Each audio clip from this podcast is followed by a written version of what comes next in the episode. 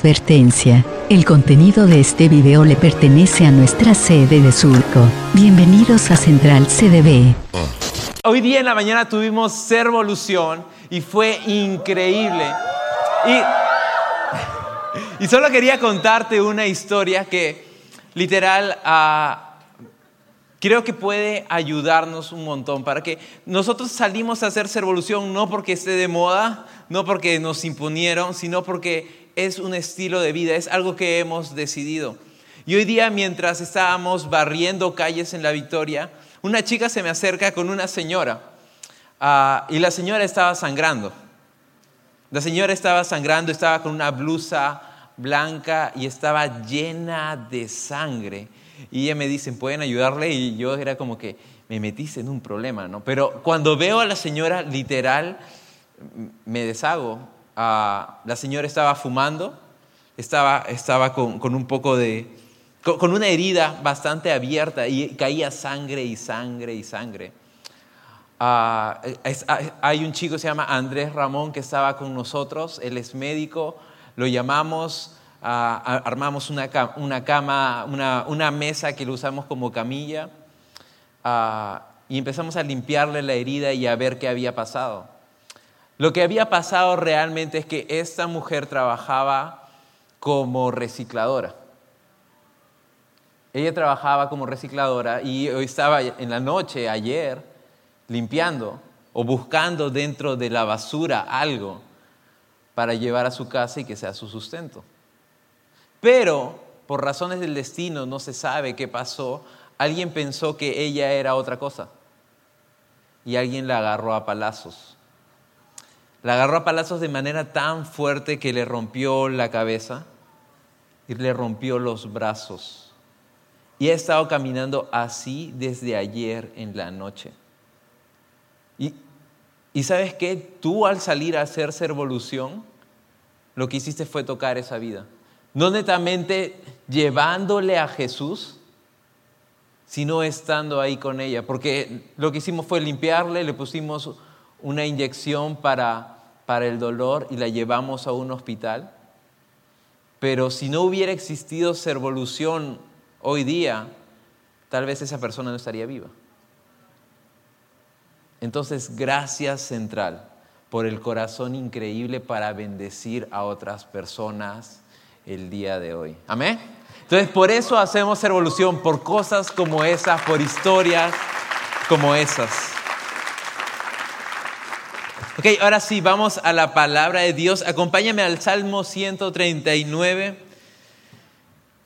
verso del 13 al 15. ¿Cuántos tienen Biblia? ¿Alguien tiene Biblia?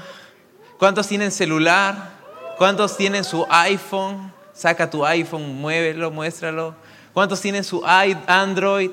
Guárdenlo mejor. No, mentira. Este, yo también tengo, yo también tengo. Pero en las pantallas van a salir los versos por si es que no trajiste Biblia. Vamos a estar leyendo la, versión nueva traducción viviente. Y es Salmo 139, verso 13. Y dice así.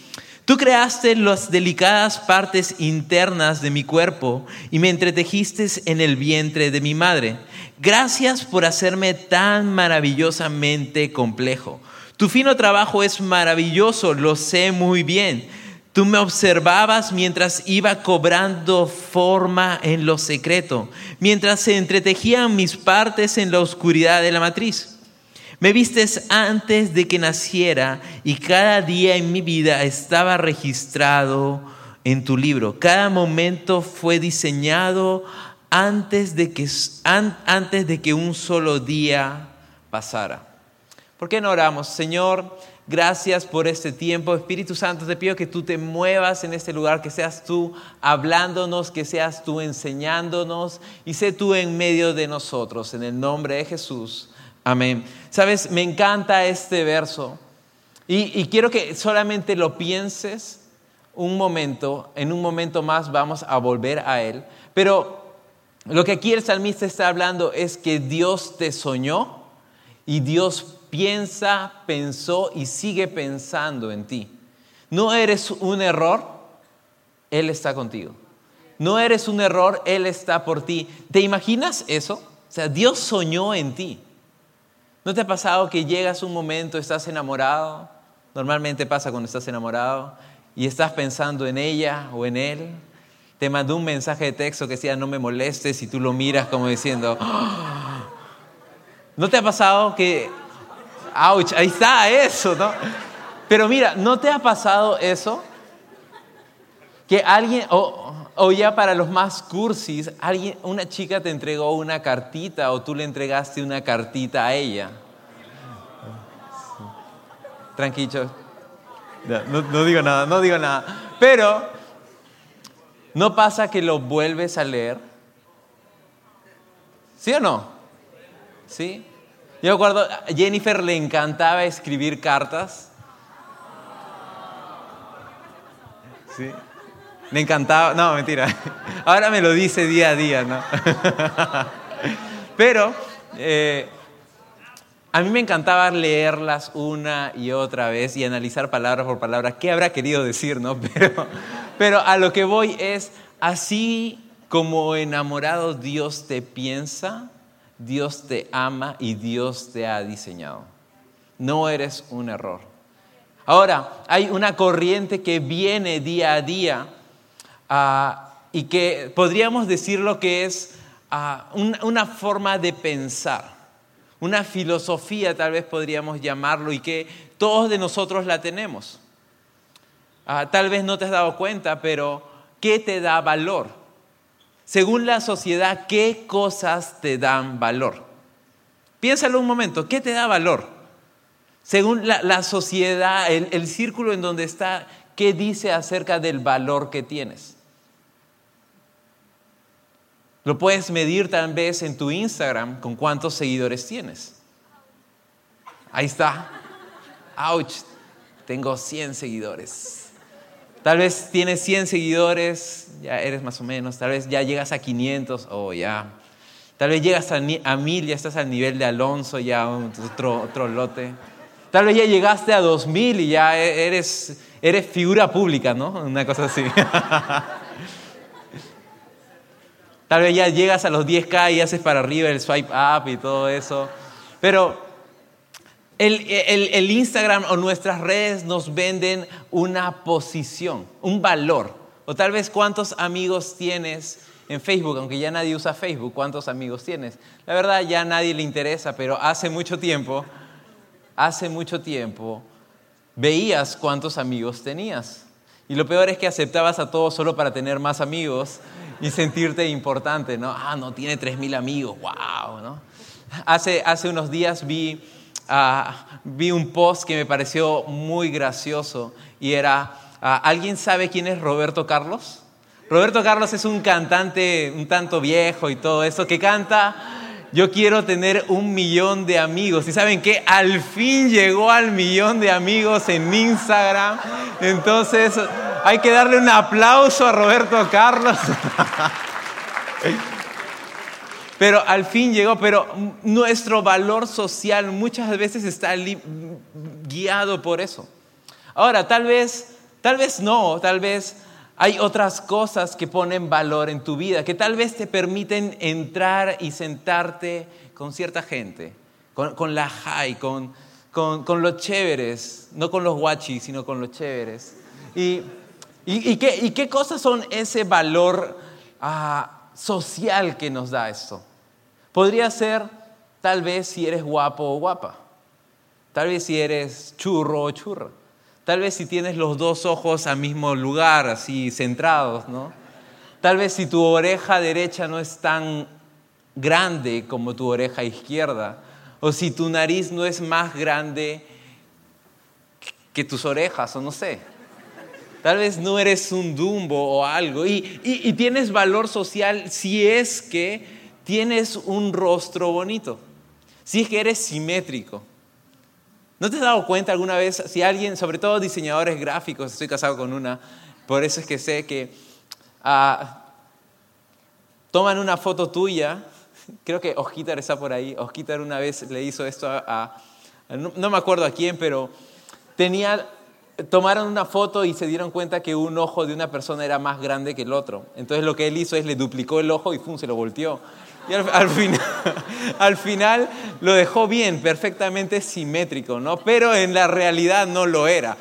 Pero la verdad es, a veces el valor social que nos da es por nuestra cara bonita o por si somos churros o churras.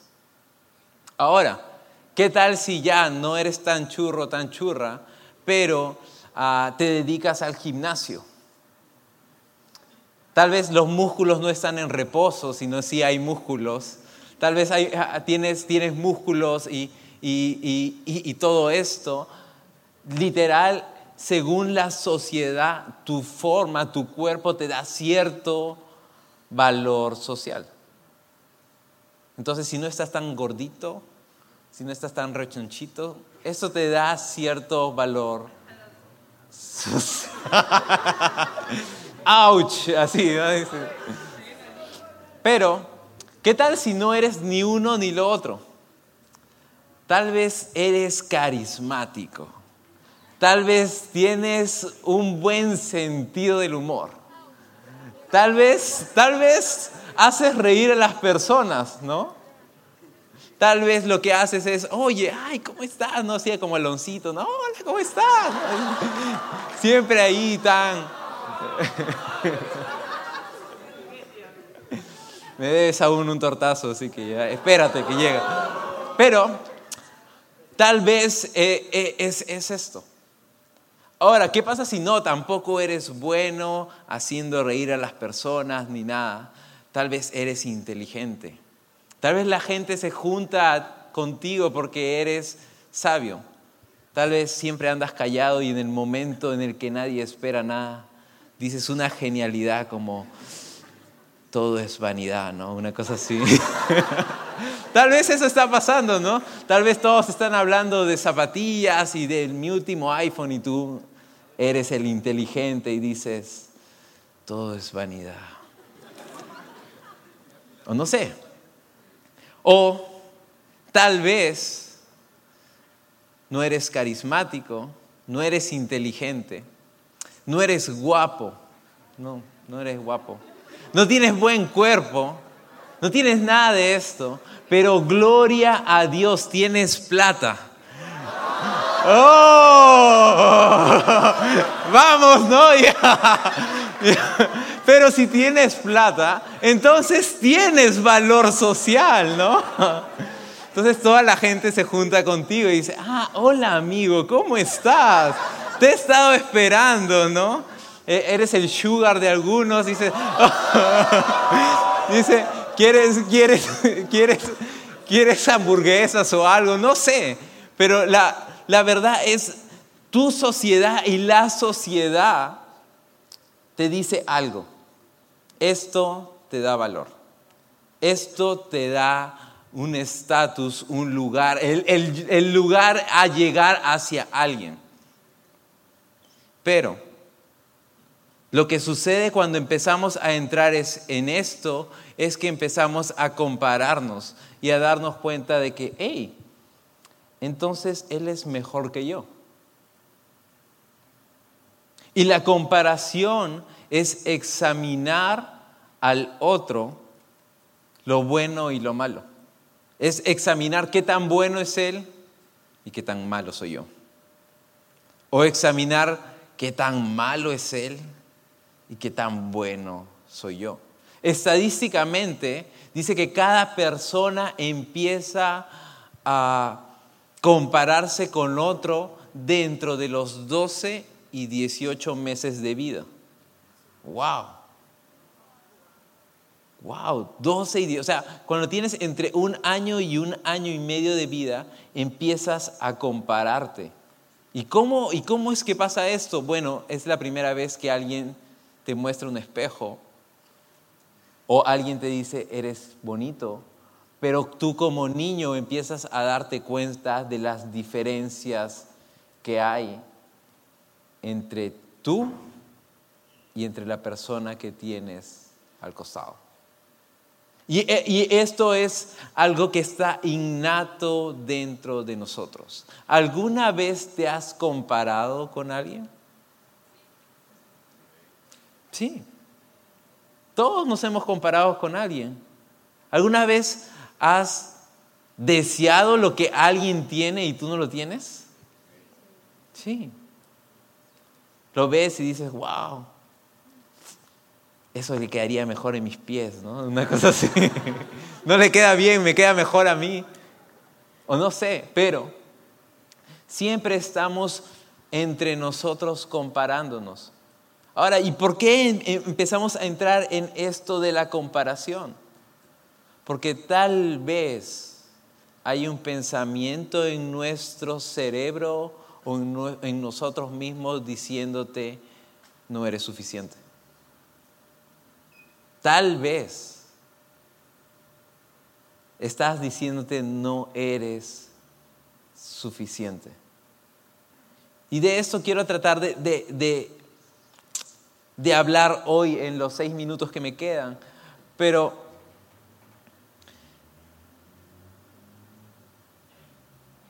el problema que trae el compararnos es, uno, o se te crece el ego o dos, se te baja el autoestima. Porque cuando nos comparamos lo que estamos diciendo, Él es mejor que yo o Él es peor que yo. Y empezamos a crear conceptos e identidades de nosotros mismos basados en esto. Pero me encanta lo que dice Romanos capítulo 12, verso 13, y va a salir en la pantalla, dice, ninguno se crea mejor de lo que realmente es. Y saldrá en algún momento, ahí está. Ninguno se crea mejor de lo que realmente es. ¿Alguna vez has visto a alguien por arriba tuyo? No así, ¿no? Sino como que... Sí, sí, sí. Ay, así, sí. ¿Alguna vez has hecho eso? O tal vez alguna vez alguien te ha visto así, te ha, hecho el desplante. ¿Ves? Mi esposa hacía eso cuando todavía no me conocía. pero ese es otro tema, otra historia, pero ya, ya les contaré ya, un corazón roto. Pero, pero no creas, no te creas mucho más allá de lo que realmente eres. No tengas un concepto más alto de ti mismo ni más bajo de ti. Ten un concepto real de quién eres. Tu identidad y quién tú eres no está basado en lo que tienes, no está basado en tu cara, no está basado en tu cuerpo, no está basado en tu dinero, está basado en una cruz que pagó todo por ti. Y ese concepto que nos da Jesús nos dice, hey, tú eres hijo, pero esto no te hace mejor o peor que alguien, simplemente te da la posición de hijo. No desprecies al de al costado. Dile a la persona que está a tu costado, no me desprecies.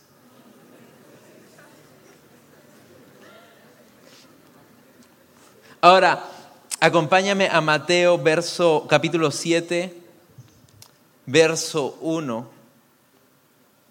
Vamos a leer del 1 al 5. Dice, nos juzguen a los demás y no serán juzgados. Ouch. ¿Alguna vez has juzgado a alguien? Y mira lo que dice, pues serán tratados de la misma forma en que traten a los demás. El criterio que usan para juzgar a otros es el criterio con el que se les juzgará a ustedes. Y dice, ¿y por qué te preocupas por la astilla en el ojo de tu amigo cuando tú tienes un tronco en el tuyo? ¿Cómo puedes pensar, de, cómo puedes pensar en decirle a tu amigo, déjame ayudarte a sacar la astilla de tu ojo cuando tú no puedes ver más allá del tronco que está en tu propio ojo. Hipócrita. Primero quita el tronco de tu ojo y después verás lo suficientemente bien para ocuparte de la astilla en el ojo de tu amigo. ¿Por qué no miras al de tu costado y dile, deja de ver mi astilla, mira tu tronco? Ahora, literal, aquí no está hablando de una astilla y un tronco, porque un tronco no va a entrar en tu ojo, pero no sé, quién sabe. Pero lo que sí empieza a, a comentarnos es algo que me encanta, que es no juzgues al otro. Y juzgar es emitir un, veredicto sobre alguien. Ahora, si volvemos un rato al verso que, con que iniciamos, que fue el Salmo 139, él, él, dice, el, el, salmista. El salmista dice que tú fuiste creado por Dios, que tú fuiste pensado por Dios Ahora, Él está hablando de ti, pero también está hablando de la persona que está a tu costado. Entonces la persona que está a tu costado también fue pensada por Dios y creada por Dios, con un mismo propósito. Entonces, aunque fuimos creados con un mismo propósito, cada uno en este lugar es igual, pero es diferente mírale de tu costado, no le, no, le digas nada, solo míralo. Mírale del otro lado y mira, Él es igual a ti, pero es diferente. Y le pedí a programación una foto, una foto de unos lentes, porque esto me ayuda un montón. Y es, acá hay dos tipos de lentes. Son, tienen una sola función, que es tapar tu rostro y ayudarte a mirar mejor. Pero aunque los dos lentes son iguales, son diferentes. Porque aunque los dos cumplen una misma función, los dos son distintos. Algunos se desempeña mejor en alguna área, como el sol, y otro te ayuda a vivir normal mirando realmente todo, ¿no? Pero al final los dos lentes lo que te ayudan es a poder enfocarte en lo correcto y poder ver bien. Ahora, tú y yo somos iguales en creación, porque Dios nos creó a su imagen y semejanza, pero somos distintos en, en los detalles. Tú eres distinto a la persona que está a tu costado en los detalles. Y lo que me encanta es, y Dios nos creó a su imagen y semejanza, es decir, tú demuestras una parte del corazón de Dios y yo demuestro otra parte del corazón de Dios. Entonces, basado en esto, acá me dicen, no juzgues a los demás. ¿Será que en algún momento estamos juzgando a la creación de Dios? ¿Será que cuando juzgas al de tu costado, estás juzgando a alguien a quien Dios ama igual que a ti? Desenfoquémonos un poco de nosotros mismos y empecemos a enfocarnos en lo que realmente vale la pena. Tu valor social no está en lo que tienes o en lo que eres, está en Jesús. Pero el valor social de la persona que está a tu costado tampoco está en lo que tiene o en lo que es, sino en, eh, Jesús. Entonces, ¿qué si juzgamos? ¿Por qué juzgamos? Ahora, lo que me encanta de esto es que la historia sigue. Y dice, ¿por qué te preocupas de la astilla en el ojo de tu amigo? Ahora, mi pregunta es, ¿cómo puedes ver tú la astilla del ojo de tu amigo? Porque si estás lejos, no lo ves. Pero cuando estás cerca, empiezas a verlo. Cuando empiezas a caminar en una relación, empiezas a verlo. Entonces lo que acá literal Jesús nos está hablando es de una relación. Jesús está hablando de una relación personal o interpersonal entre tú y alguien más. Porque la única forma en la que tú puedas ver el error de la otra persona es cuando caminas junto a ella. La única forma en la que tú puedes ver los defectos de alguien es cuando caminas junto a Él. Pero lo que Dios en este momento te está ayudando a enfocarte no es en el error, sino que durante el camino, en medio del camino, en medio del camino, Él es una creación igual que tú. No lo juzgues, no te compares, recuérdale al contrario su posición. ¿Por qué no en vez de juzgar? Recordamos al del costado quien realmente es. ¿Por qué no en vez de juzgar a otro, lo levantamos? ¿Por qué no en vez de cachetear a alguien, lo levantamos al lugar correcto que le pertenece? No juzgues, no te compares, porque aunque somos iguales, somos diferentes. Porque aunque Dios te creó a su imagen, eres diferente. Y hay una historia con la que quiero terminar y está en Mateo 8. Y es la historia de un leproso. Y literal, es de las historias en las que yo me siento ah, más reflejado. Es la historia de un leproso que se acerca a Jesús. Ahora, un leproso era una persona maldita. Un leproso era un no cool. Tenía sus amigos leprosos y todos vivían en una cueva a las afueras de la ciudad. Un leproso hoy día podría ser alguien que está en lo más oscuro.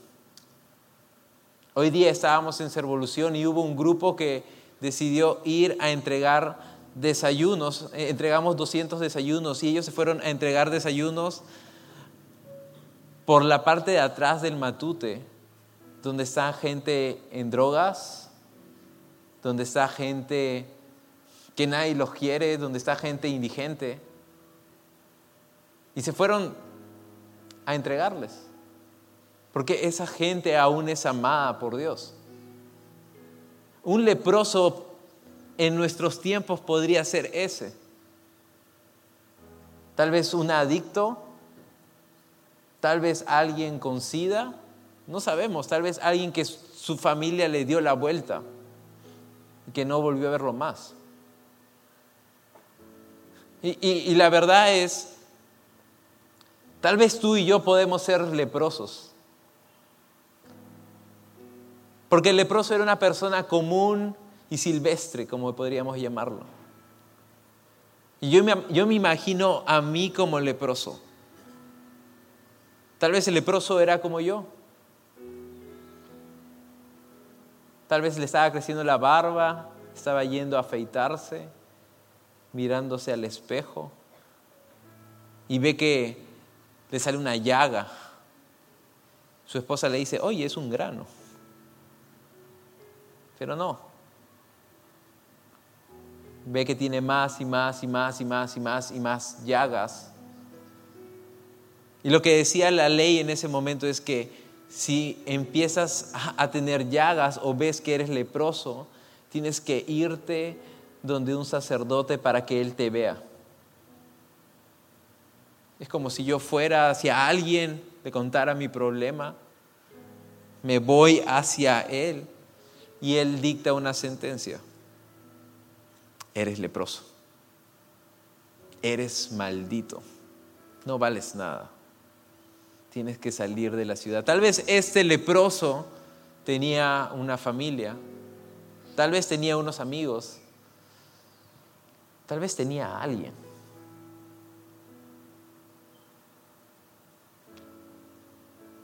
Y vivía a lo lejos asustado mirando tal vez de lejos a su familia, a sus amigos, a quienes habían estado con él, pero él no podía acercarse. Tal vez en algún momento trató de acercarse a sus amigos, pero su condición lo único que hizo fue alejarlos. Porque él tenía que andar gritando, soy maldito, soy una basura, soy un adicto soy esto, soy lo otro. Y la historia cuenta que está Jesús en una ladera caminando. Siempre que Jesús caminaba había un montón de gente a su costado. dice que viene este leproso, se acerca a él, se rinde, se arrodilla totalmente y le dice, si tú quieres, puedes sanarme. Si tú quieres, puedes sanarme. Y lo que Jesús agarra y hace es, no le dice nada, lo toca. Y después de haberlo tocado, Él dice, sí quiero. Sí quiero. Y tú puedes decir, ¿qué tiene que ver todo esto con esto de la comparación? Si tú puedes entender que ese leproso fue creado por Dios y fue una imagen de Dios, si ni Dios mismo lo juzgó, sino que lo levantó y le dio una nueva vida, ¿qué cuánto tú y yo podemos hacer lo mismo? ¿Qué cuánto tú y yo podemos levantar a alguien que está en necesidad? Tal vez no tienes la manera de hacerlo, pero tal vez tienes una sonrisa y palabras de afirmación para hacerlo. ¿Tú sabías que tus palabras tienen poder? ¿No sabes cuánto poder tienes en tu boca? Que puedes hacer actos de bondad día a día si empiezas a entender y empiezas a comprender que no se trata de quién es mejor, de juzgarte o no juzgarte, sino se trata de que a pesar de que tú puedas estar en cierta situación, yo sé que tú puedes ser mejor y a pesar de que yo sé que estoy en cierta situación, yo sé que tú me haces mejor. Y eso es lo, eh, importante y lo hermoso de esto, de que somos una familia. Y la familia lo que hace es se levanta mutuamente y permite que el sí quiero de Dios sea realizándose día a día. Amén.